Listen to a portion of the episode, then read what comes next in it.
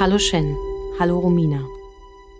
Ich weiß nicht, ob euch diese Nachricht als Einzelne überhaupt erreicht, aber ich wollte euch einfach mal Danke sagen.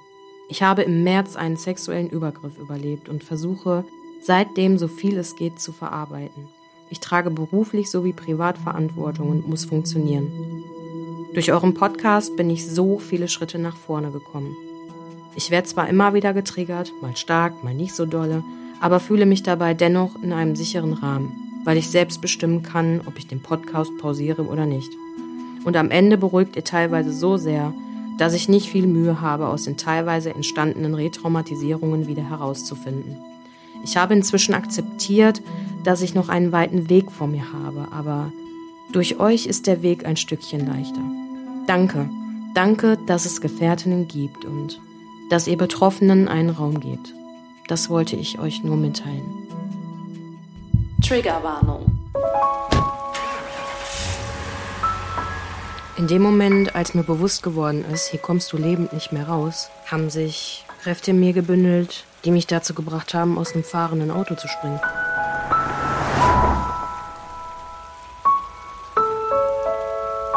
Hey, ja klar. Ähm, komm vorbei. Ich wusste nicht, damit umzugehen. Im Nachhinein habe ich alle Beweise vernichtet. Ich war direkt duschen und habe mein Bettlaken in die Waschmaschine gestopft.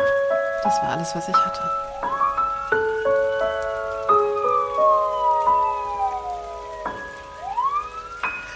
Nein! Nein, hör auf! Stopp! Nein! Gefährtinnen. Der Podcast über sexualisierte Gewalt mit Romina Maria Rullo. und mir, Shannon Gede.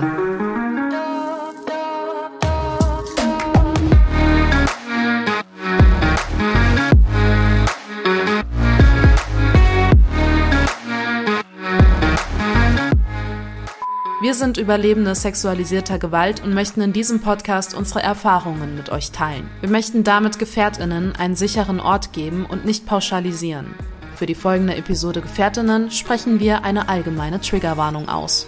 Kannst du mal bitte dein Weinglas nicht so laut auf deinen Tisch abstellen? Sonst werde ich noch eifersüchtig und mach das mit meinem Elektrolyten auch. Ja, sorry, sorry, sorry. Ja, ähm, ich habe vorhin gelogen, ne? Warum? Es regnet doch, deshalb habe ich so ein Rauschen auf meiner Leitung. Guck mal, ich war den ganzen Tag nicht draußen, dass ich das erst sehe, weil ich ein zu großes Rauschen in meiner Audiospur habe, dass es regnet. Ist das traurig? Ich habe gedacht, wegen deiner Frisur regnet. Was ist denn jetzt mit meiner Frisur so falsch? dass der Kapillareffekt gekickt hat. Dass die Luftfeuchtigkeit in deine Haare zieht und dann ist man so strubbelig, wenn man... Entschuldigung, meine Haare sind heute eigentlich vergleichsweise relativ glatt. Den Blick müsste man mal sehen. Ja gut. Ich finde, das ist eine interessante Indikation. Ja. Ich mag deine Haare aber auch so fluffig wie aus dem Trockner. So, so fluffig wie aus dem Trockner. Oh, ja, die sehen so leicht aus, ganz leicht. die sehen so leicht aus, ganz leicht, ja. Du sprichst hier mit einer Biostetikerin. Ja, deshalb nehme ich es auch sehr persönlich. Aber weißt du, was bei dir jetzt auch schön ist zu sehen? Dass dein Kranz hier vorne, ne, da sind auch ganz, ganz viele Haare wieder. Da hattest du auch mal eine Zeit lang weniger. Man hat ja schon mal Haarausfall oder vielleicht einfach so weniger. Hast du gerade meine Geheimratsecken? Hast du gesagt, dass ich Nein. eine größere hatte? Man nennt das auch Babyhaare oder Kadaverhaare. Und seit wann ist dir aufgefallen, dass ich so eine so krasse Lücke habe, dass du sagst, da war auch schon mal weniger? Weil bevor ich den Namen eines Menschen kenne, weiß ich, wie seine Haare sind. Du, ich versteck die jetzt. Mach jetzt hier eine Die Haarsträhne sind aber schön. Nee. Das ist schön. Normalerweise Nein. kann man die doch so mit so Fett kämmen, weißt du, so Ja. Babyhair. Kämm dir da auch gleich was mit Fett weg, ey. Ich mach das auch. Ich habe mir extra welche abgeschnitten, damit ich die hab. Schneidest du die ab? Je nachdem. Im Sommer habe ich das gemacht, weil ich wollte hier das so haben. So, kennst du das, wenn die mit der Zahnbürste hier vorne so, weißt du, so Wellen machen? Guck mal, jetzt siehst du sie nicht mehr so krass. Gut. So, jetzt können wir starten. Ohne Mist, ey. Geheimratsecken. Da disst die mich mit meinen Geheimratsecken. Das ist ja wohl das sensibelste Stück Haar, was man mir schlecht reden kann. Jetzt, wo ich weiß, dass das für dich nicht so schön ist, das anzusprechen, werde ich da anders mit umgehen. Sonst, ähm, ja, danke. Wie geht es dir denn? Sehr gut. Ja? Mhm. Unsere letzte Folge war ja ein Ticken emotionaler für dich, ne? Wie geht's dir denn da? Was ist denn da so an Feedback reingekommen? Was hat dich Was hat dich kurz nach unserem Gespräch bewegt? Ja, ich bin erstmal, ich habe erstmal vegetiert nach dem Gespräch, aber in positiv. Heißt, ähm, alles, was ich gesagt habe, hat was in mir ausgelöst. Und in unserem Account konnte man ja auch ganz schön sehen, dass ich das versucht habe, irgendwie in Worte zu fassen oder indirekt anzudeuten. Weil wirklich so, es war wirklich das erste Mal, dass ich da so drüber geredet habe mit dir. Und das hat irgendwie was in mir ausgelöst. Vor allen Dingen so nach langer Zeit und dass dann irgendwie Sachen aufploppen. Ja. Aber ich bin einfach nur froh, dass wir das gemacht haben. Weil seitdem ist irgendwie alles anders. Also mein Leben hat sich jetzt nicht total verändert, aber es fühlt sich alles leichter an, weil ich äh, das hätte sowieso machen wollen und auch müssen darüber. Hast du denn Feedback aus Familienkreisen bekommen? Ja. Also, mh, da ich ja auch in der Folge schon davon gesprochen habe, ne, dass bei irgendwie immer irgendjemand, der mich kannte, wusste, dass man so eine Vergangenheit mit sich trägt ähm, ja, war es mit Sicherheit interessant für die, die die Folge gehört haben. Also haben Menschen sich die Folge auch angehört, die mich äh, kennen. Ähm, interessant, was ich jetzt dazu sagen werde und vielleicht Details auspacke, die ich ja damals auch nicht ausgepackt habe. Und ähm, das Feedback war sehr, sehr, sehr warm. Und ich habe auch ein sehr wichtiges Gespräch ähm, geführt mit einem Familienmitglied und das hat mich einfach ja auch noch mal ein bisschen zurückgeworfen und mir gezeigt, was Flashbacks wirklich bedeuten. So, da ist echt viel hochgekommen. Und ähm, dann habe ich von unseren FollowerInnen Feedback bekommen. Das tat so gut. Da waren noch mal auch ähm, erfragte Ratschläge, die mich erreicht haben. Und äh, so gleichgesetzt mit ähm, Kindeswohlgefährdung, also mit Menschen, die in ihrer Kindheit Gewalterfahrungen gemacht haben. Und für mich das so ein bisschen ähnlich ist, da ich halt sehr jung war damals war das eine Riesenhilfe. Hab nochmal Anlaufstellen bekommen, wo ich vielleicht auch nochmal drauf zurückgreifen kann, wenn ich mich nicht so wohl fühle, wenn vielleicht du nicht erreichbar sein sollst für mich und auch einfach mal deine Freizeit hast und ich mir einfach gedacht habe, so, nee, da musst du jetzt nicht schon, also für mich war auch wichtig, dich da jetzt nicht so, bevor wir die zweite Folge aufnehmen dafür, so zu ähm, fordern. Ich wollte das ein bisschen mit mir selber ausmachen und das ist auch meine Art ich hatte auch einen sehr traurigen Tag. Also irgendwie sind ja jetzt so, wir hatten ja eigentlich vor, da direkt die nächste Folge zu produzieren. Und ich bin sehr dankbar, dass wir ein bisschen Abstand dazwischen hatten, weil ich brauchte das. Ich da musste einfach sich alles so ein bisschen setzen. Ja. Alles in allem gut. Alles war negativ aufgeploppt, ist gut. Feedback war total lieb und warmherzig. Also ich fühle mich einfach nur wohl. Das ist schön. Du hättest aber auch schreiben können, ne? Ja, du ich forderst mich dann nicht. Ja, ähm, aber das war gut. Das war gut, weil du bist ja dann da und du reißt einem auch die Hand und du hast einfach diese unfassbar krasse Eigenschaft, dass du so, du machst einfach so eine Tür auf und dann kann man da rein, auch mit der ganzen Tür ins Haus fallen. Und dann bist du einfach da. Aber ähm, aus meiner Vergangenheit heraus habe ich auch viel mit mir selber ausgemacht. Und dieses Muster ist geblieben. Und das tat gut, dass ich, ähm, ich habe auch Daniel nicht gefordert, meinen Partner. Gar nicht. Ich habe dem das gesagt, äh, weil der dann auch mal gemerkt hat, mir geht es irgendwie nicht so gut. Also von Übelkeit bis Schweißausbrüche. Und dann war ich ja auch krank in letzter Zeit. Ne, das hat dann ja auch noch alles ausgebrütet. Kam dann echt diese Lawine Emotionen. Und ähm, ich bin hier zu Hause wirklich gut aufgefangen worden. Und auch von Familie und ja, und von dir. Also ich bin äh, glücklich, dass wir das heute einfach nochmal jetzt so drüber sprechen. Ja. Ist es Weil dann alles, für dich was ich dann... gesagt habe, war un hm? hm? Hm? Hm? Alles, was ich gesagt habe, war ja so ungefiltert. das war so wie, wenn du Wasser durch einen Filter schüttest, ne? So plopp, plopp, plop, plopp, plop, plopp, plopp, plopp, alle Emotionen, alle hm. Erinnerungen. Es kam ja, es war nichts vorbereitet. Und jetzt ist das so, jetzt bin ich ein bisschen vorbereitet für dieses Gespräch. So. Hast du das Gefühl, dass dann so eine Art Schutzschild jetzt mehr da ist als in der ersten Folge? Also hat das was mit Verschlossenheit dann vielleicht auch ein bisschen jetzt zu tun oder darf man mit der ähm, gleichen Offenheit von dir rechnen? Oder hast du für dich eine Grenze gezogen zu sagen, pff, im ersten Gespräch ja, war wie so ein Wasserfall, aber jetzt bin ich bedachter? Ähm, ich komme heute auf jeden Fall mit der gleichen Offenheit. Weil auch der Teil, über den wir heute sprechen werden, da habe ich ja jetzt nicht so viele Selbstgespräche drüber geführt. Ich führe auch schon mal Selbstgespräche. Ich habe wirklich Selbstgespräche geführt, auch in den letzten Tagen. Wenn Daniel dann nicht da ist, dann bin ich alleine. Im besten Fall. Ja, und dann habe ich mir die Folge auch angehört und habe dann einfach mal ein paar Sachen mit mir selber besprochen.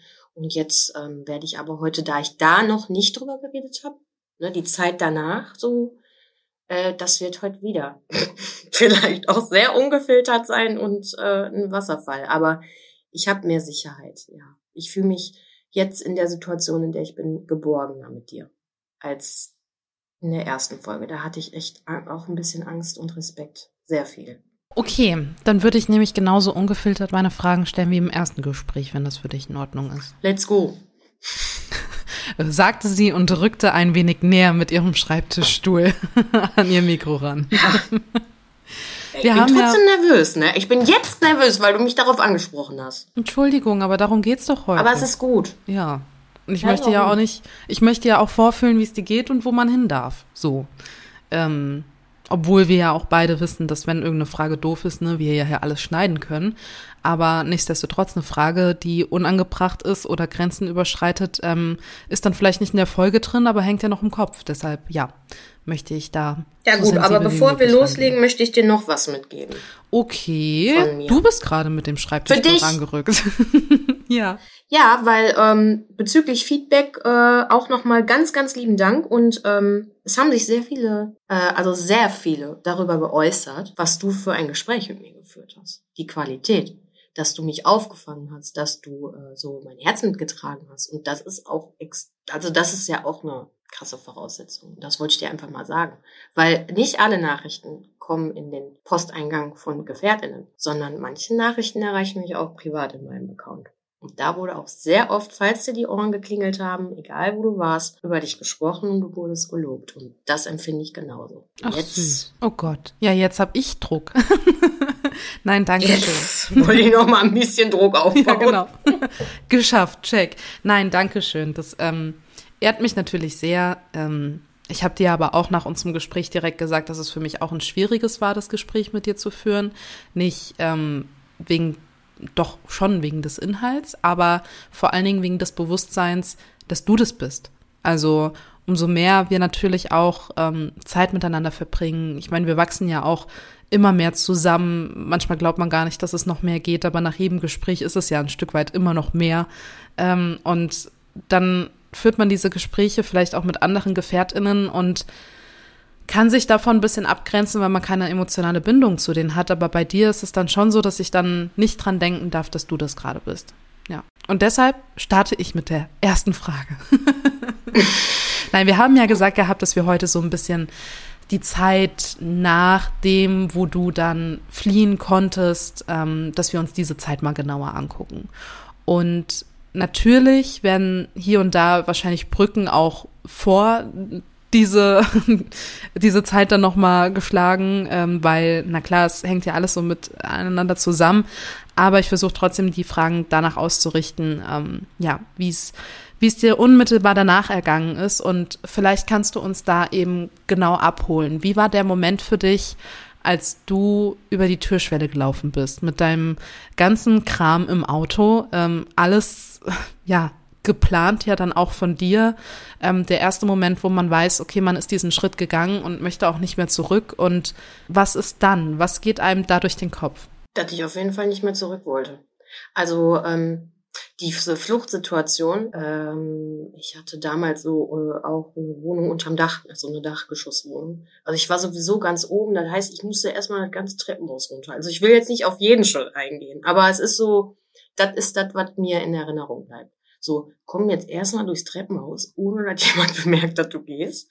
Und falls jemand bemerkt, dass du gehst, ist das ganz normal, dass du den Hausflur verlässt, weil es sollte ja nicht offiziell sein, dass ich für immer gehe. Ich war aber auch traurig, weil ähm, ich, als ich gegangen bin, natürlich wusste, dass ich nicht nur eine Wohnung verlasse, die Beziehung verlasse, sondern auch eine Familie verlasse. Und das ist auch das, was mir, wenn wir eine kleine Brücke zu der letzten Zeit zwischen diesen beiden Folgen bauen wollen, ähm, am meisten aufgeploppt ist. So ein bisschen die Trauer. Es gibt hier auch Punkte in dieser Familie, die habe ich lieben gelernt, wie ähm, Nichten und Neffen der Familie, zum Beispiel Kinder, an die ich gebunden war oder ähm, da bin ich auch ganz ehrlich, an die Mutter meines Ex-Partners war ich auch sehr gebunden und da wusste ich so, das wird jetzt erstmal eine Zeit, äh, wo ich sie wahrscheinlich nicht sehen werde. So, also ich bin davon ausgegangen, ich werde hier erstmal eine ganz lange Zeit nicht sein. Hast du sie denn danach nochmal gesehen? Ähm, direkt nicht, nein. Aber wurde der Kontakt gesucht oder? das waren ja viele Fragen, die zuletzt zurückgeblieben sind. Also ähm, ich habe ja diese, diese Flucht und dieses, ich gehe jetzt für immer nicht mit der Familie geplant, sondern nun da mit einer Person.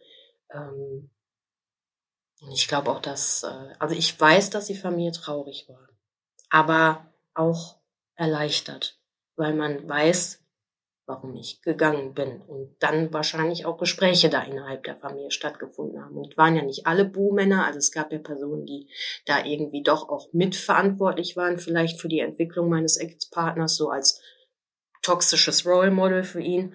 Ähm, aber ja, ähm, da war viel Trauer. Aber ich glaube, das ähm, habe ich äh, nicht genau auf dem Bildschirm, wann das passiert ist, aber mir wurde auf jeden Fall gesagt, dass man das nachvollziehen kann, dass ich gegangen bin und ja, dass man immer irgendwie für einen da ist und solche Sachen so. Ja, das liegt aber auch daran, dass da keine Details an den Tag gelegt worden sind. Ich glaube, wenn die hätten gewusst, was das für Details sind, welche krassen Gewaltübergriffe stattgefunden hätten, dann wären die da vielleicht noch ein bisschen anders mit umgegangen. Aber erstmal war da große Trauer. Hattest du denn Angst, dass er dich konfrontiert, nachdem du gegangen bist? Er, also das Thema er, ähm, nö. Also ich hatte keine Angst, dass er mich konfrontiert. Ich habe damit gerechnet, dass er mich konfrontieren wird. Aber so aus den unterschiedlichsten Gründen. So, weil ich wusste jetzt nicht genau, äh, ob der mich jetzt vielleicht direkt wieder so einlullen will und zurück, zurück, zurück. Aber ich glaube, der Schritt, wenn du also man muss sich ja vorstellen, man ist da wieder in die Wohnung gekommen, wo man eigentlich zu zweit war, und dann kommst du wieder in eine Wohnung und siehst, man ist auf gar keinen Fall mehr zu zweit. Das war schon ein klares Zeichen. Ich wusste aber nicht genau, wie es ihm geht. Ich habe keinen direkten Kontakt auf Neame bekommen. Also das kam nichts. Mm, kannst du dir denken, wieso da nichts kam? Also nur, weil ich denke. Oder was du weißt? Also ich denke mir, er hatte Schiss. Vor? Weil der nicht wusste, was ich sagen werde. Der wusste ja, dass ich ganz lange geschwiegen habe über alles. Der wusste, dass ich Situationen definitiv bagatellisiert habe. Und ähm, der ist sich mit Sicherheit nicht, äh, weil er auch nicht geglaubt hat, dass ich jemals gehen werde, darüber im Klaren gewesen, dass ich dann irgendwann wirklich tue. Weil es gab ja auch diese Situation, du gehst sowieso nicht, du bleibst ja sowieso, so dieses, ne? Ja. Und, äh, hm. Ist dir dann aber bewusst, dass du in diesem Moment den Spieß umgedreht hast? Ja klar, war ja auch ein bisschen stolz auf mich. Nur ich wusste, dass, äh, wenn, also ich kannte mich schon damals und wusste ja auch durch diese ganzen Übergriffe und durch diese ganzen krassen Situationen, wie ich traue. So, ich wusste einfach, was mit mir ist, dass ich dann irgendwie einen ganzen Tag für mich bin, dass ich mich dann isoliere. Und ich wusste, dass eine ganz, ganz krasse Phase kommt, ähm, mich von diesen ganzen Sachen zu lösen. Dass ich ganz viel Zeit für mich brauchen werde, so. Ja, aber trotzdem war ich stolz. Ich war vor, also ich war nicht vorbereitet, aber ich war bereit, diesen Weg zu gehen. So. Viel hätte, hätte Fahrradkette und so, ne? Aber hätte er denn ähm, den Kontakt dann gesucht? Und ja, wäre auf dich zugegangen. Meinst du, du wärst weiterhin standhaft geblieben oder war das in der Zeit, wo du ähm, jetzt im Nachhinein denkst, pff, ja, ich habe so getrauert und mir ist das auch sehr nahe gegangen. Ähm, vielleicht wäre ich ein zweites Mal zurückgegangen. Ist das ein Gedanke, den du hast? Nee, ähm, ich drop mal einen Fact. Ich habe in der ersten Folge jetzt zum Beispiel, auch weil wir ja dann so viele Informationen auch irgendwie zuletzt hatten, äh, nicht von den ganzen äh, Situationen äh, so gesprochen, dass er mich betrogen und belogen hat. Und ich habe ja, ich weiß es nicht, ob ich das da in der Folge gesagt habe, aber es war zuletzt so, dass ähm, ich auch vermutet hatte, dass sowieso immer irgendwie irgendwas parallel läuft mit anderen Frauen. Also ich wurde auch betrogen und belogen von ihm, auch auf jeden Fall so, dass man das dann wusste und nicht nur darüber geredet wird, dass irgendwie immer alle wissen, was er macht und ich wusste das am Ende nicht oder ich habe dann so getan, als ob ich dann denke, nee, der betrügt oder belügt mich nicht. Das, solche Phasen gab es ja auch. Aber ähm, ganz zum Schluss, äh, und das auch so ein Antrieb gewesen, auch zusätzlich zu dem Vorfall, ähm, der hatte, ich hatte zuletzt noch vermutet, dass er sowieso irgendwie irgendwas anderes mit einer anderen Person hatte. So, das hat sich dann bestätigt, weil ähm, nach der Trennung irgendwie, ähm, lasset vielleicht so drei, vier Monate später gewesen sein, war er verlobt. Oh, was ein Zufall. So, und das ist ja das, was ich die ganze Zeit auch, also so, was ich sehr, sehr vorsichtig in der letzten Folge auch rüberbringen wollte.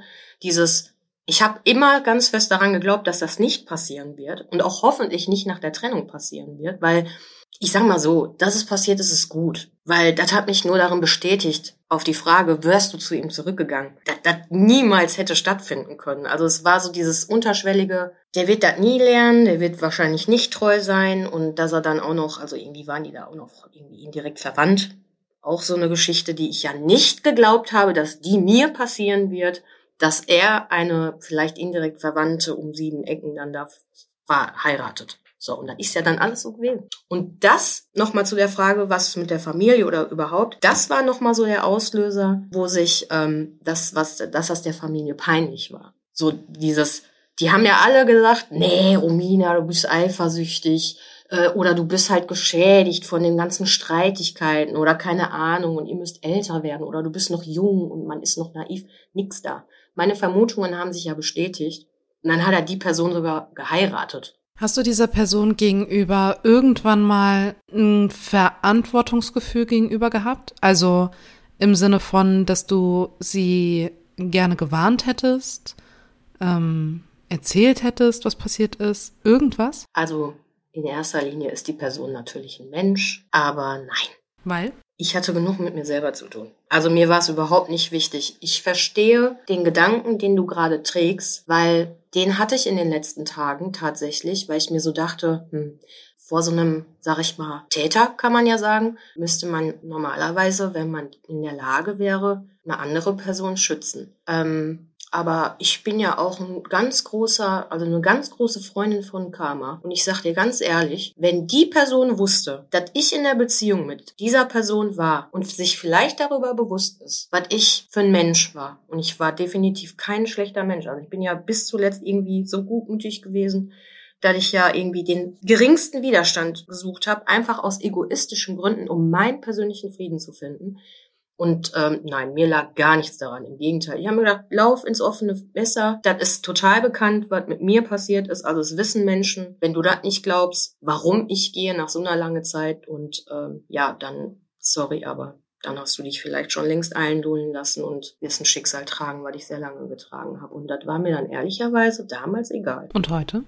Heute denke ich so, pff, ähm, also ich habe ja so ein, also mein, emotionales Verhältnis zu der Situation ist pure Gleichgültigkeit. Ich weiß zwar, dass man in meinen Worten vielleicht auch heute in der Folge noch so hört, dass aus den Situationen heraus ich auch so ein bisschen Trotz empfinde. Aber mir ist es, also ich möchte mir die Verantwortung nicht aufbinden, weil ich so ein krasser, empathischer Mensch bin. Also ich würde mich da eher mit belasten, wenn ich mich damit beschäftige. Und das ist nicht mehr meine Aufgabe gewesen. Meine Aufgabe war einfach, in kein Loch zu fallen, mein Leben wieder auf die Reihe zu kriegen und die Folgen dieser Beziehung erstmal zu handeln, den Menschen wieder gerecht zu werden, die ich jahrelang belogen habe ähm, und immer so getan habe, als ob alles in Ordnung war. Also mir war viel, viel wichtiger, mein Umfeld erstmal wieder auf die Reihe zu bekommen und mich selbst, anstatt mich auch noch darum zu kümmern, dass die nächste, die da in die Beziehung reingetreten ist, ähm, aufzubauen. Nee, auf gar keinen Fall. Ich, äh, ähm, Habe ich dich denn jetzt mit der Antwort geschockt? Hast ja, nö. Nee, nee, ich, ich war ein bisschen, ich war ein bisschen in meiner eigenen Geschichte gerade und habe mich gefragt, wie ich denn da heute zustehe. Ähm, bei meiner Geschichte. Aber ähm, ja, das, das hat mich nur kurz dran erinnert. Ähm, ja, du nickst. Also, wenn ich das mit deiner Geschichte verbinde ähm, und meiner Geschichte so jetzt in dem Fall, nicht Dortmund, sondern in mhm. dem Fall mhm. verbinde, ähm, der mein gesunder, moralisch korrekter Menschenverstand sagt, ja, man könnte eine andere Person warnen. Und als Gefährtin spreche ich ja auch nochmal eine andere Sprache. Als Gefährtin würde ich zum Beispiel sagen, weil ich spreche ja immer noch von der Version damals. Die Version damals von mir, die war verletzt, kaputt, zerschmettert. So. Und da finde ich, ist das in Ordnung, aus gesundem Menschenverstand heraus, sich nicht unbedingt noch um eine andere Person kümmern zu müssen. Als Gefährtin würde ich sagen, ach, das ist schwierig, ähm, gerade im Bereich Partnerschaftsgewalt eine andere weiblich gelesene Person, offensichtlich dann cis, dann da irgendwie zu warnen, ähm, der ist schlecht. Man sagt ja immer, frag niemals eine Ex-Freundin nach den Qualitäten des Partners. Warum? Könnte ja sein, dass die jetzt wirklich eigennützig spricht und sich nur um sich und sauer und wütend ist. Ja, ja? meistens ist das also, Crazy Girlfriend, das Crazy Ex-Girlfriend ja aus Gründen crazy. ja, ne? So. Das habe ich absolut wahrscheinlich auch, könntest, könntest du bei mir auch überall einen Haken hintermachen. Aber ich war, äh, glaube ich, auch zuletzt wütend auf sie. Weil sie mit dafür verantwortlich war, was in diesem Jahr passiert ist. Weil ich habe mich ja, wir haben ja darüber geredet, ich habe mich ja mal getrennt und bin dann wieder schon zurück. So, und dann wäre das ja da. Also nee, das waren schon ganz, die hat ja offensichtlich so getan, als ob ich die einfache deutsche primitive Freundin war, die sowieso nicht geheiratet wird. Das ist so der Grund auch für mich zu sagen, okay, wenn du davon überzeugt bist, dann musst du deine Suppe aber selber auslöffeln. Da kümmere ich mich nicht drum. Aber würdest du sagen, sie hat es dann verdient? Nein, kein Mensch hat verdient, das zu erfahren. Ich wünsche ihr auch, also ich habe dieser Person auch zuletzt nichts Schlechtes gewünscht. Ich habe mir nur gesagt, die Verantwortung musst du für dich selber übernehmen. Da kümmere ich mich jetzt nicht drum. Da waren ja genug Familienmitglieder in dieser Familie, die sie hätten warnen können. Warum dieses, warum ich gegangen bin. Und auch ganz Wesel hätte sie warnen können. Aber das war nicht meine Aufgabe. Als Gefährtin würde ich aber sagen, ja, wenn man dann die Kraft noch hat, einer anderen Person zum Beispiel irgendwie auf eine Art und Weise was zukommen zu lassen, dann äh, würde ich das tun. Ich würde auf jeden Fall Menschen davor warnen. Und sie hat falls irgendwas in der Form ihr passiert hätte sein sollen, das natürlich auch nicht verdient. Kein Mensch hat das verdient. Also so viel äh, innere Ruhe habe ich dann in den Jahren auch gewonnen. Dass, dass ich das heute immer noch so sagen würde, auf gar keinen Fall. Hey, schon gewusst? Werbung. Mindestens jede siebte Frau in Deutschland ist von sexualisierter Gewalt betroffen. Betroffene werden stigmatisiert, Sie werden für Übergriffe mitverantwortlich gemacht und überhört. Das wollen wir ändern. Auf unserem Instagram-Kanal Jede Siebte sammeln wir Geschichten von Betroffenen. Wir stellen deutschlandweit Beratungsstellen vor und machen unser Netzwerk gegen sexualisierte Gewalt sichtbar. Mit deiner Hilfe bauen wir es weiter aus. Sei dabei, hol die Support, schenke Ermutigung und teile Informationen. Werde Teil von Jede Siebte und folge uns auf Instagram. Und jetzt zurück zur Folge. Meinst du denn aber, dass die Familien oder die Familie ähm, sich dem Ausmaß bewusst ist, was da passiert ist? Oder meinst du, da ist immer noch einiges hinter verschlossenen Türen versteckt? Ich glaube, da ist einiges hinter verschlossenen Türen. Ja.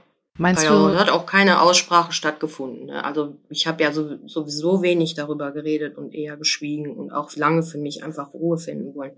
Deswegen, die wissen das alles gar nicht. Meinst du, die verfolgen deine Arbeit bei Gefährtinnen?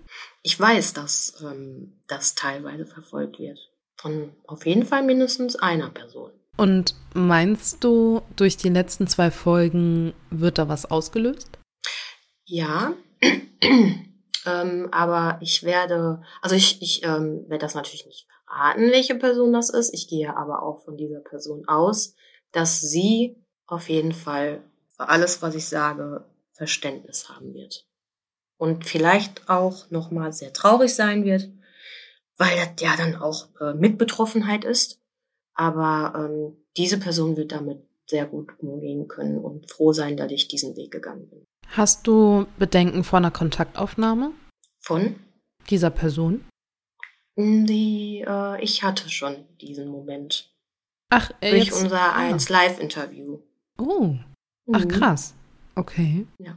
Und da habe ich eine ganz liebe Nachricht. Ja. Also die, dieses, äh, ich, wir sind ja den ganzen Tag da, also beziehungsweise ich bin ja den ganzen Tag da irgendwie im Sektor Hm. und die, ähm, ja, Stimme ist dann wohl durchgekommen und dann habe ich überhaupt nicht, war gar nicht grenzüberschreitend, gar nichts. Also das, das war eine schöne liebe Nachricht, die ich bekommen habe. Da habe ich mich auch sehr darüber gefreut. Und das war bevor wir die erste Folge aufgenommen haben. Hm, ja gut, aber die erste und zweite Folge hier könnten ja schon noch mehr auslösen. Vielleicht. Ja. Man weiß es ja, Ja. nicht. Ähm, aber würdest du dem offen gegenüberstehen? Dem Austausch offen Mhm. gegenüberstehen.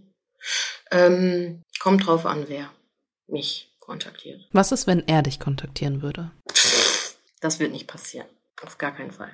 Aber das wird angenommen. niemals passieren. Ne. Wenn, gut, nehmen wir mal an, das würde passieren, dann würde ich auf meine höflichsten und charmanten Art und Weise darauf hinweisen, dass ich diesen Kontakt in meinem Leben nie mehr haben möchte. Nie mehr. Weil ich einfach den Frieden, den ich für mich nicht mehr, ähm, also den Frieden, den ich für mich gefunden habe, den möchte ich nicht irgendwie berühren lassen. Angenommen des Falls. Er hört diese Podcast-Folge. Was wäre dir wichtig, was er wissen müsste?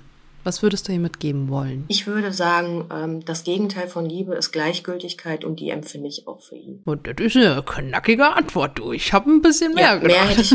Ich habe dazu nichts mehr, also ich hätte da nichts mehr zu, zu sagen. Ich habe so viel in der Zeit, in der äh, Beziehung gesagt.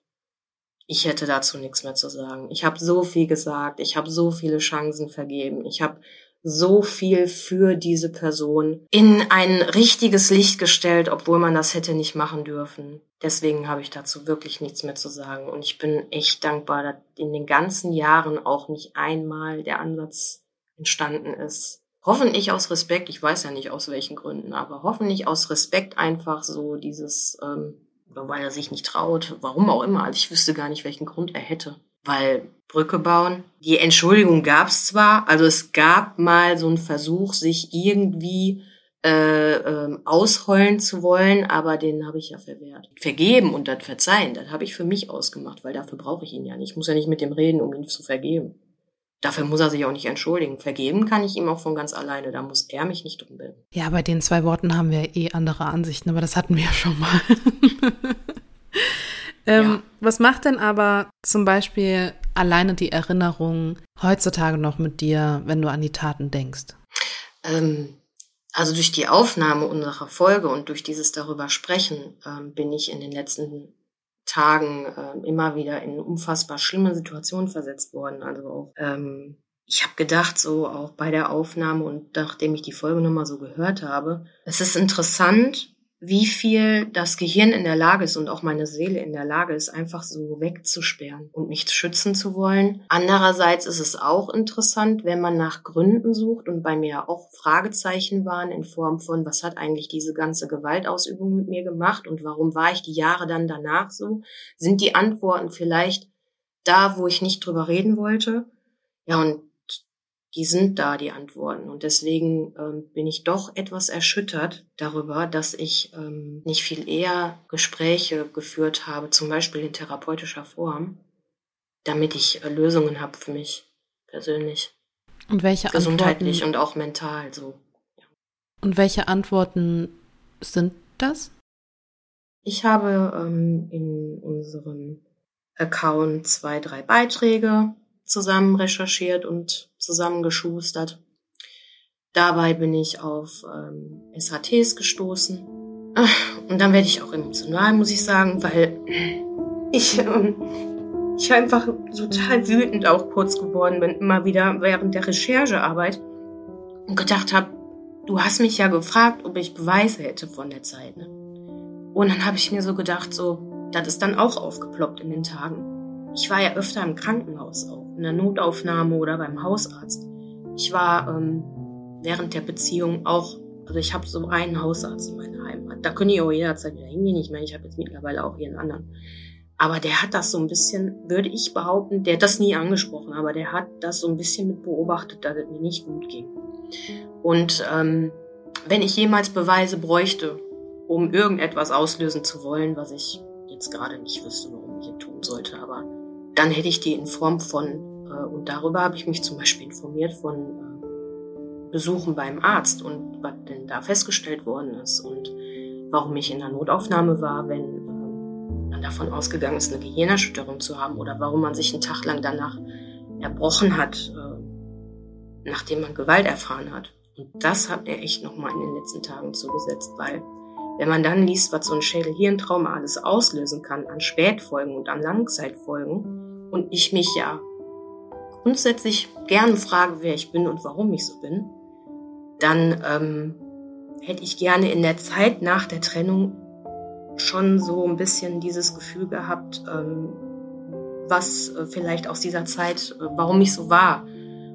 Weil das wusste ich irgendwie nicht. Also ich habe mir irgendwie nach der Zeit viel gemacht, was mir gut tat, aber noch nicht so das Bewusstsein für die seelischen Wunden gehabt, ganz lange. Und ich hätte auf jeden, also ich hätte viel, viel, also ich hätte einfach eine Therapie machen müssen. Und ich hätte eine ärztliche Behandlung haben müssen. Gibt es denn Wunden, die bis heute nicht richtig verheilen wollen? Ja, und da kommst du auch ein bisschen mit ins Spiel. Wir hatten ja ein Fotoshooting und da habe ich die Fotografin. Also immer wenn ich ähm, Fotos mache oder wenn mh, auch das auch so eine Antwort auf mein Verhalten, nachdem ich mich getrennt habe. Ich meine, es gibt ja Profile von mir, da kann ich mich mal drauf zurückgreifen bei Facebook, weil ich irgendwie auch ähm, Passwörter und so weiter alles nicht mehr abrufen konnte. Ich hatte immer wieder ähm, Probleme, auf mein Gedächtnis zurück, zurückzugreifen. Und als ich gelesen habe, was halt diese SHTs auslösen und wenn ich darüber nachdenke, wie schwer ich wirklich verletzt worden bin und dass ich öfter halt auf dem Boden lag und bewusstlos war oder einfach lange gebraucht habe, um wieder zu mir zu kommen. Also wirklich dieses, du bist weg, du kommst wieder. Und ich das dann auch gelesen habe, dann waren das so eigentlich negative Trigger, sich darüber bewusst zu werden, was ein Schädel-Hirntrauma auslöst. Aber ähm, jetzt habe ich kurz den Faden verloren, wollte ich jetzt sagen? Du warst bei der Fotografin bei uns im Shooting. Genau, und dann, dann waren wir beim Fotoshooting und immer wenn dann Fotos gemacht werden, dann ist das so, dass meine linke Gesichtshälfte irgendwie so runterhängt. Also es war schon immer so. Ich bin aber nie, ich bin ja nie zu einem Arzt damit gegangen. Ich, ich habe nur ähm, irgendwann, ähm, also ich wurde sehr lange neurologisch behandelt. Das hat irgendwann auch mit den Nieren angefangen. Die Nieren sind auch ein Angstorgan, habe ich dann irgendwann erfahren. Und ähm, die Langzeitfolgen, so wie dass meine linke Gesichtshälfte irgendwie hängt. Und ich kann auf jeden Fall bestätigen, dass das vorher nicht so war. Äh, das könnte zum Beispiel eine Folge sein, aber es sind alles nur Behauptungen von mir. Ich habe keine Diagnosen dafür. Nur ich weiß, dass ich nicht so oft auf den Kopf gefallen bin, bevor ich die Person äh, getroffen habe und dass das zum Beispiel dazugehören könnte, also Lähmungserscheinung.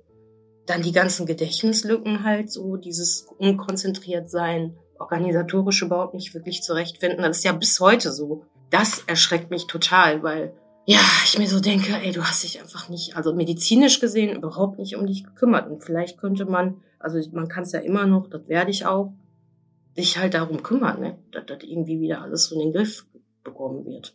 Aber mit dem Fotoshooting, das war so, ich will jetzt Shen nicht unbedingt sagen, warum das so ist, aber das ist halt so, dass ich nicht möchte, dass man auf dem Bild sieht, dass meine linke Gesichtshälfte nicht mitmacht. Ich meine, das klingt so ein bisschen wie so ein Vorwurf, dass du dich nicht medizinisch um dich gekümmert hast. Das kannst du dir ja nicht vorwerfen in der Situation. Du hast ja versucht zu nee. überleben, so. Ähm. Also, Jetzt gerade doch, also nicht, doch, du hast schon recht, das klingt da. Das ist schon so in den letzten Tagen auch, habe ich mir das schon noch vorgeworfen. Weil ich mir gedacht, ja, ich habe es mir noch vorgeworfen, ja. Aber du hast ja in der Zeit überlebt. Also du hast ja versucht zu überleben. Klar. Du hättest nicht mehr machen können. Nee.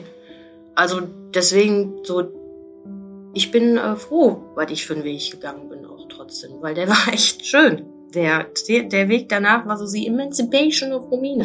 Ich habe endlich meine Jugend nachgeholt, ich habe endlich nachgeholt, also, mh, also neben diesen ganzen körperlichen Sachen, die bis heute da sind, die darauf zurückgreifen auf die Zeit, die definitiv, egal was ich lese, egal in welchem Forum ich war, egal was ich bei UN Women gelesen habe, egal welche Zahlen da auch für sprechen, das ist alles so, ich dachte so, bum, bum, bum, bum, bum, ach, guck mal hier.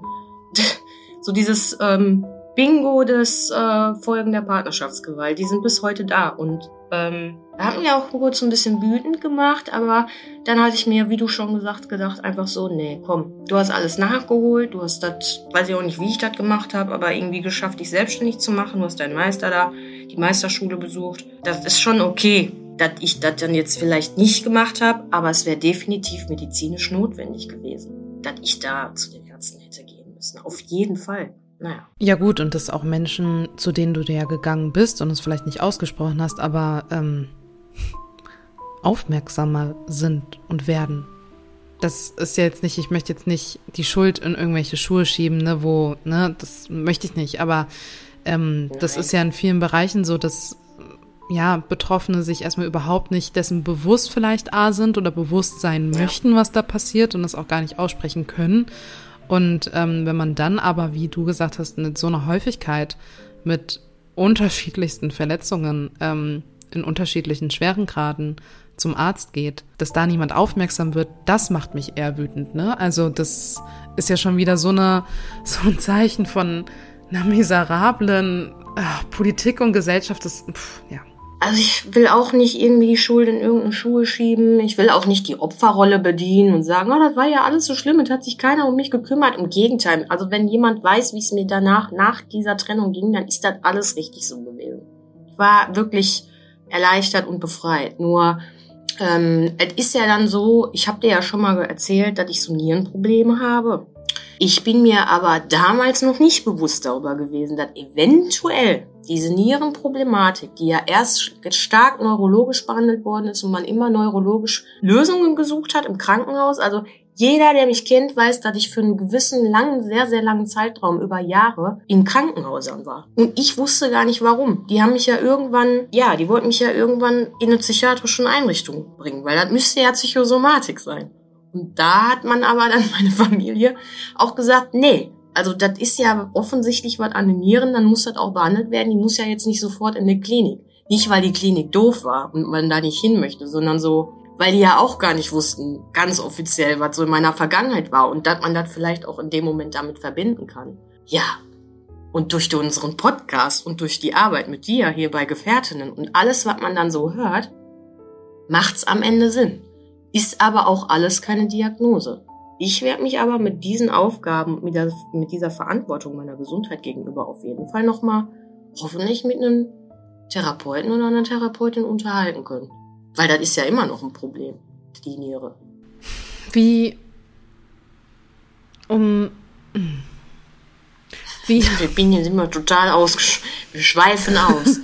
nee, nein, wir schweifen nicht aus. Wir gehen schön in die Details rein, die ja auch notwendig sind, um um dich und deinen Körper und deine Seele auch einfach zu verstehen. Ähm, ich frage mich nur immer, wie man diesen also wir sprechen von dem körperlichen Schmerz und dann ist da eben noch dieser seelische Schmerz und dieses, ich kann das, ich frage einfach, ähm, wie schafft man es, wieder Vertrauen in einen neuen, in eine neue Partnerschaft zu legen, in einen neuen Mann? Ähm, also ich äh, würde sagen, dass ich erstmal vorausgesetzt habe, dass nicht jeder Mensch gleich ist. Die Verantwortung, die er dafür trägt, was er gemacht hat, die sind nur ganz allein bei ihm. Ich habe so wie auch ich über den Fall Dortmund rede, mich nicht damals so verhalten, dass jetzt alle Männer doof sind. Aber Red Flags auf jeden Fall entstanden sind. Und äh, ding, ding, ding, ding. Bisschen spät, aber ähm, ich habe ja, ach, ähm, von, also nachdem ich mich getrennt habe, hatte ich keine Beziehung mehr. Und dann kam erst Daniel, den habe ich mit 28 getroffen. Davor hatte ich wohl auch soziale Kontakte, ähm, ich habe mir aber nach der Trennung erstmal, muss ich sagen, wirklich eine lange, lange, lange, lange, lange Zeit die Seele aus dem Leib getanzt. Also ich bin erstmal feiern gegangen. Dienstags, Donnerstags, Samstags, Sonntags, wirklich war Freitags, Samstags, Sonntags. Also man hat, ich habe alle Möglichkeiten genutzt, um in Räumlichkeiten zu kommen, wo Musik läuft, weil ich habe ja so gerne getanzt. Das wurde mir ja irgendwie, das habe ich mir nehmen lassen, ist die richtige Formulierung so. Da habe ich mir ja nehmen lassen und ähm, warum habe ich das auch geschafft, Vertrauen zu finden? Ich hatte ja einen Freundeskreis, von dem ich mich so ein bisschen isoliert hatte, bedingt dann auch. Und ähm, die haben mich ja mit einer Selbstverständlichkeit wieder aufgenommen. Das war dann auch so ein Geschenk. Und da gab's äh, in unserem Klickendasein gab's immer ähm, alle möglichen Formen von Menschen, egal welches Geschlecht. Das heißt, auch da wurde ich erstmal so wieder mit Sicherheit und Geborgenheit überschüttet. Und mein gesunder Menschenverstand war einfach damals schon so, dass ich mir gesagt habe, das, was der mir getan hat, muss nicht mehr auch jemand anderes tun. Jeder Mensch hat eine Chance verdient, auch wenn sich das total naiv anhört. Aber wenn ich mal wieder jemanden kennenlerne, dann ähm, haben wir ja auch über das Thema gesprochen, ist die sexualisierte Gewalt in dieser Beziehung widerfahren. Ne? Die Frage habe ich mir ja nie wirklich gestellt. Das war so, die Gewalt war so also die Gewalt war so krass, dass das so gar nicht das Hauptproblem für mich gewesen wäre in der Zeit. Und in den Tagen jetzt zwischen diesen Folgen hatte ich ja so ein bisschen Zeit, mir darüber vielleicht nochmal klar zu werden. Und als Gefährtin sage ich ja, mir sexualisierte Gewalt widerfahren. Schon in dieser Beziehung. Aber ich bin noch nicht an dem Punkt, dass ich als äh, Mensch, als Romina jetzt in meiner Version gerade das so ähm, trage. Ich trage das noch nicht. Die Wunde, die vielleicht da ist, definitiv, die hat nicht so eine Präsenz. Die Wunde der Gewalt hat eine viel größere Präsenz und der Demütigung und so was alles. So, aber trotzdem, dass es das passiert ist, weil ich habe mir in dieser Beziehung immer gesagt, dass dieses intim miteinander werden so meine Macht ist. Die möchte ich mir gar nicht nehmen lassen. Und als du dann gesagt hast, ja, aber wenn, du weißt, Romina, wenn kein Konsens herrscht, dann ist das Sexualisierte Gewalt. Und da der Punkt, ja, der ist einfach nicht bewusst da gewesen, Shin. Es hat immer stattgefunden. Sexualisierte Gewalt hat in dieser, in dieser Beziehung immer stattgefunden. Einlullen ist kein Ja. Überreden ist kein Ja. In einer Beziehung sein ist kein Ja. Ich habe mir nicht die Anerkennung dadurch geholt, dass ich dann begehrt worden bin oder sowas, weil das habe ich schon, hört sich auch paradox an, aber das ist nicht mein, mein Mindset gewesen. Das war nicht so, dass mit jemandem intim werden für mich eine Anerkennung ist, sondern das ist mein Ding. Wenn ich will, dann mache ich das.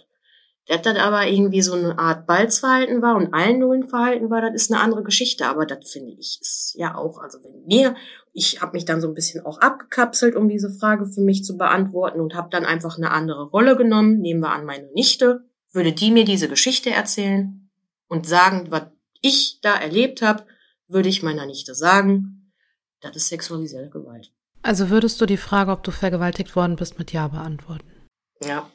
Was macht das mit dir? Das war ich, also jetzt ein paar Tage. Also mir, heute geht's mir, also hier zur Produktion geht's mir richtig gut. Aber ich habe echt äh, ganz schön dran zu knacken gehabt. Und ich bin einfach nur froh und dankbar, dass ich wusste, wenn ich nicht auf diese Frage klarkomme, dass ich sie mir beantworten konnte im Nachhinein.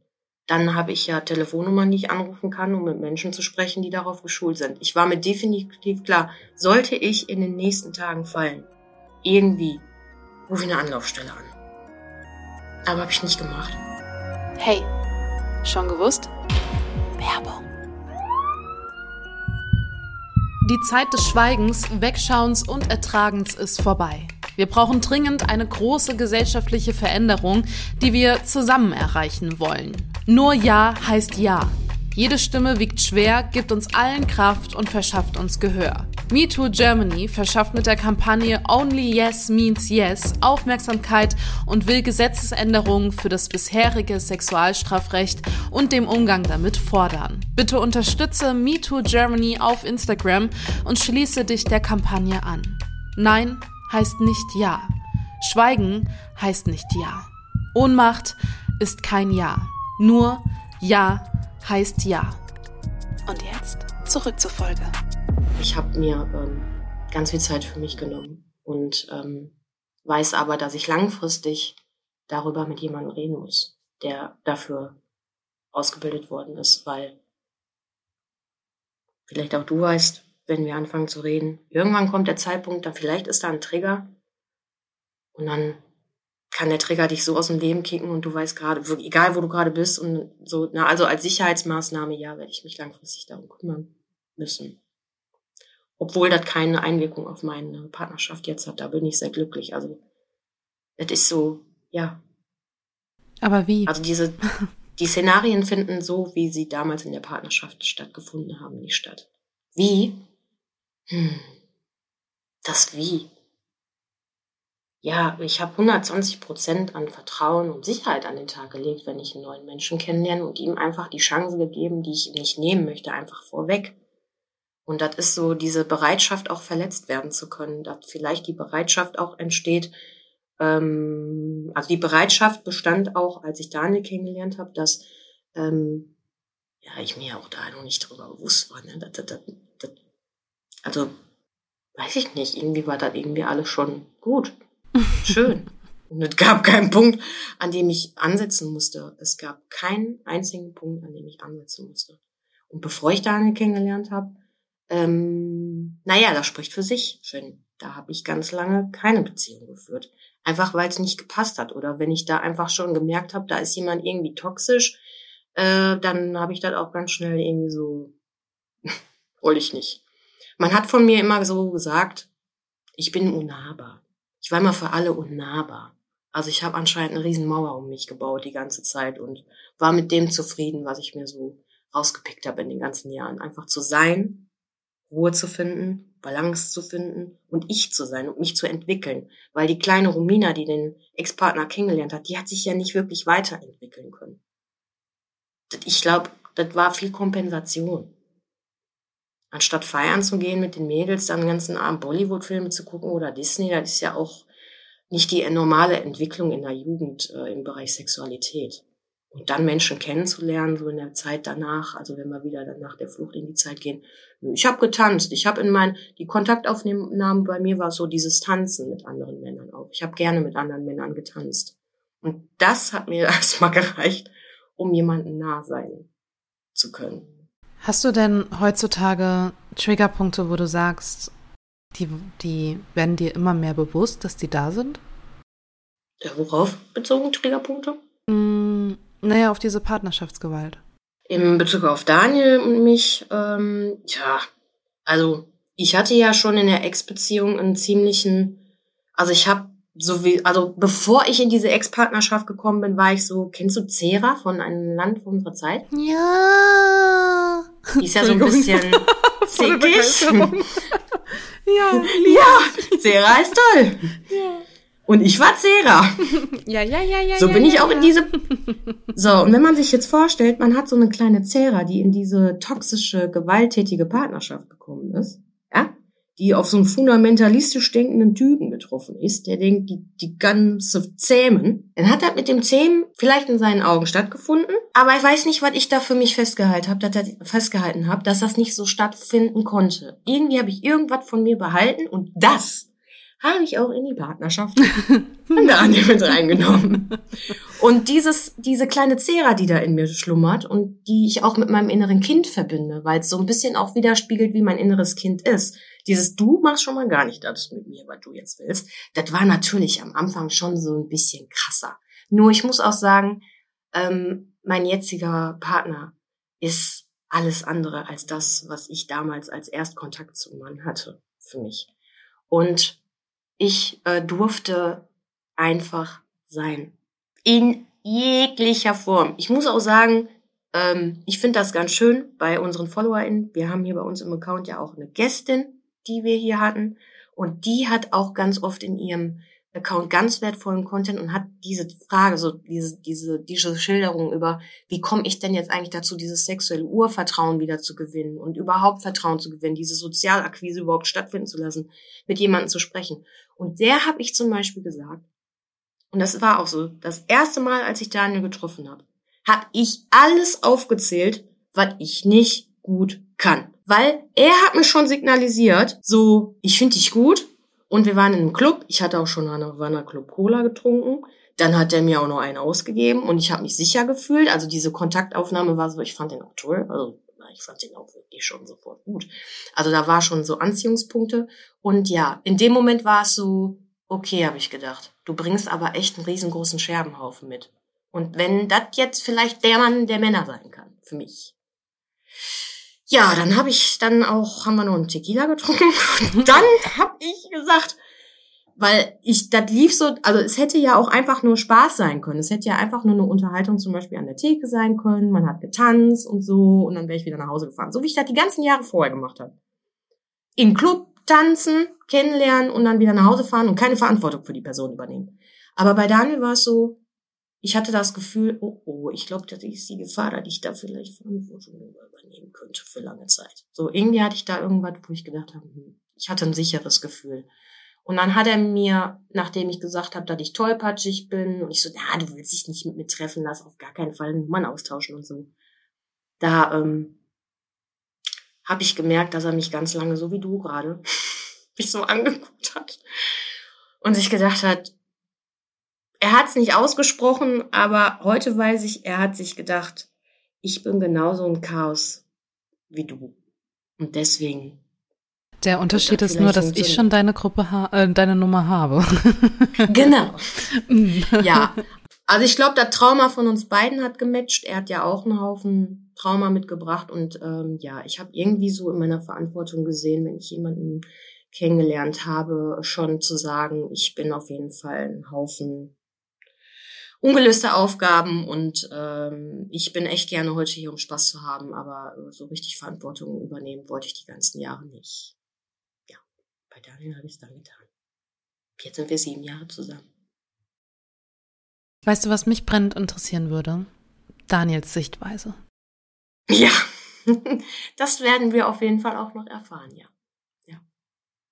Ja. Also ich weiß ja Ähm, nicht, ne, der Daniel, der hört ja auch unseren Podcast, ne? Und jetzt spreche ich Ja. schon mal zum ersten Mal hier zu Daniel. Genau. Also ich kenne Daniel, ne, für alle Gefährtinnen hier. Ich meine jetzt nur über den Podcast. Check mal deinen Kalender ab, wie die nächsten Tage bei dir aussehen. Ich würde gerne mit dir eine Folge aufnehmen. Wow. Wow. Ich lade ihn ein. In unserem Podcast, Ja. wenn das genehm ist. Ja, also der Daniel will auf jeden Fall von Cera berichten. Möchtest du denn, dass Daniel von Sarah berichtet?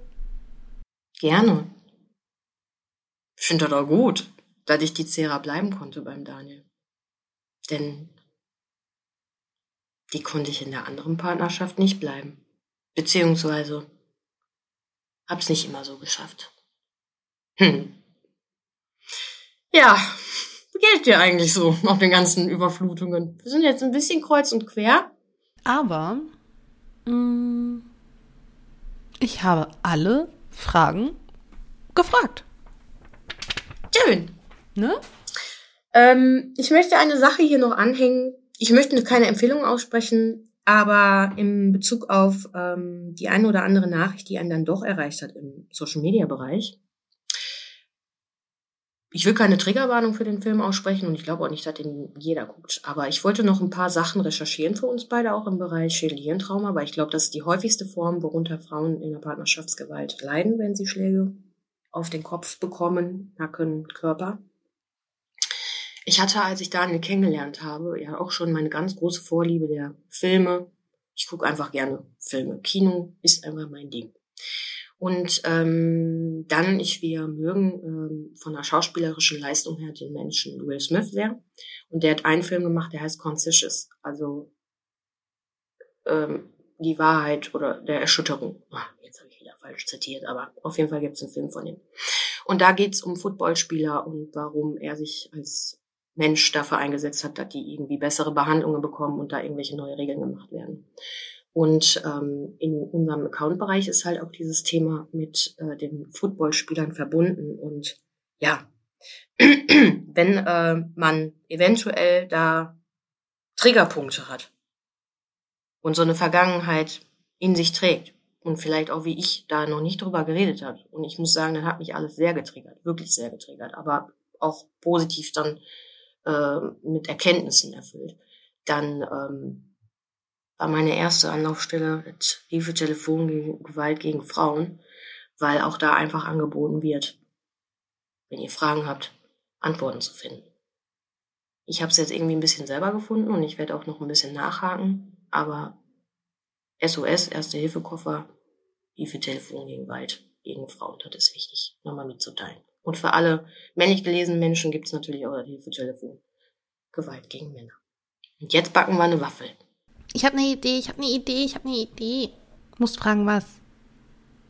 Was? Du hast mich vor unserer Podcast-Produktion als ähm, Stitch ähm, deklariert, wollte ich gerade sagen, äh, bezeichnet. Können wir da Förmchen machen und du bist Dino und ich bin Alien? Klar. Weil ich meine, du, du hast ja jetzt auch eine Figur bekommen oder ne, sie jetzt zum ersten Mal benannt und ich habe jetzt irgendwie auch eine und dann können wir so Förmchenwaffeln machen. Nein? Ich finde die Idee gut. Ich habe gerade darüber nach. Äh, Gitarren haben wir schon mal gemacht, ne? Wir haben G G Gitarren? Wir haben Gitarren Wir haben schon mal eine gemacht. Form. Doch, aber warum denn Gitarren? Mit einer Gästin, glaube ich. Oh. Oh Oh nee, wir haben doch eine Waffel gebacken. Wir haben doch Musikwaffeln gebacken. Ach, Die stimmt. Musik der Seele hilft, ne? Ja. Ah. Jetzt gibt's gleich noch mal im Anschluss den Spot für euch, damit ihr auch wisst, worüber wir reden. Wir haben eine Playlist. ja, stimmt. Aber ja gut, ja gut. Das, äh, Die das sich Stitch-Waffel finde ich super. Und die ist dann jetzt auch blau. Ja. ja, und deine noch dazu. Ja, meine ist oh, nicht blau, aber ähm, Nee, deine Lilo ist. ist schön. Lilo ist auch immer die, die Stitch besänftigt, ne? Ja, aber wollen wir Lilo und Stitch machen? Nee. Hast du das nicht gerade gesagt? Nein. Ich meine dein hier, ähm, oh, jetzt habe ich den Namen von Ich bin deinem. Cera dann. Cera, genau. Cera und Ja, bin Stitch. gelb. Genau. Ja. Was kommt bei deiner denn drauf? Also bei mir kommen Blaubeeren rein, damit ich blau werde. Weißt du, in den Teig. Bei mir, Dich stelle ich mit Zitronik vor. ja. Kennst du noch Fanta-Kuchen? Ja. Ja, der ist nicht so gesund. Ist jetzt aber egal. Ja, möchtest du Meine- da was in die Richtung machen? Fanta-Kuchenteig oder was? ja, es wird ein zäher Fanta-Waffel. Oh ja. Denn das ist ja auch mein inneres Kind. Und mein inneres Kind liebt Fanta-Kuchen, den es immer auf Geburtstagen gab. Voll gut. Ja, dann sind das unsere Waffeln. Ja. Danke dir, Romina. Dankeschön. Hey, zu viele Gedanken im Kopf? Das kennen wir. Check doch mal unsere Gefährtinnen-Playlist auf Spotify ab. Musik hilft uns immer ein wenig beim Abschalten.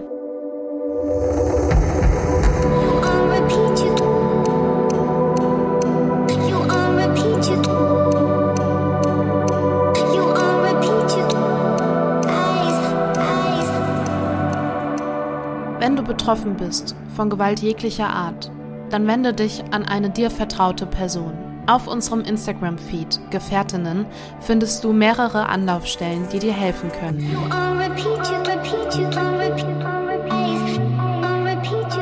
Du bist nicht allein.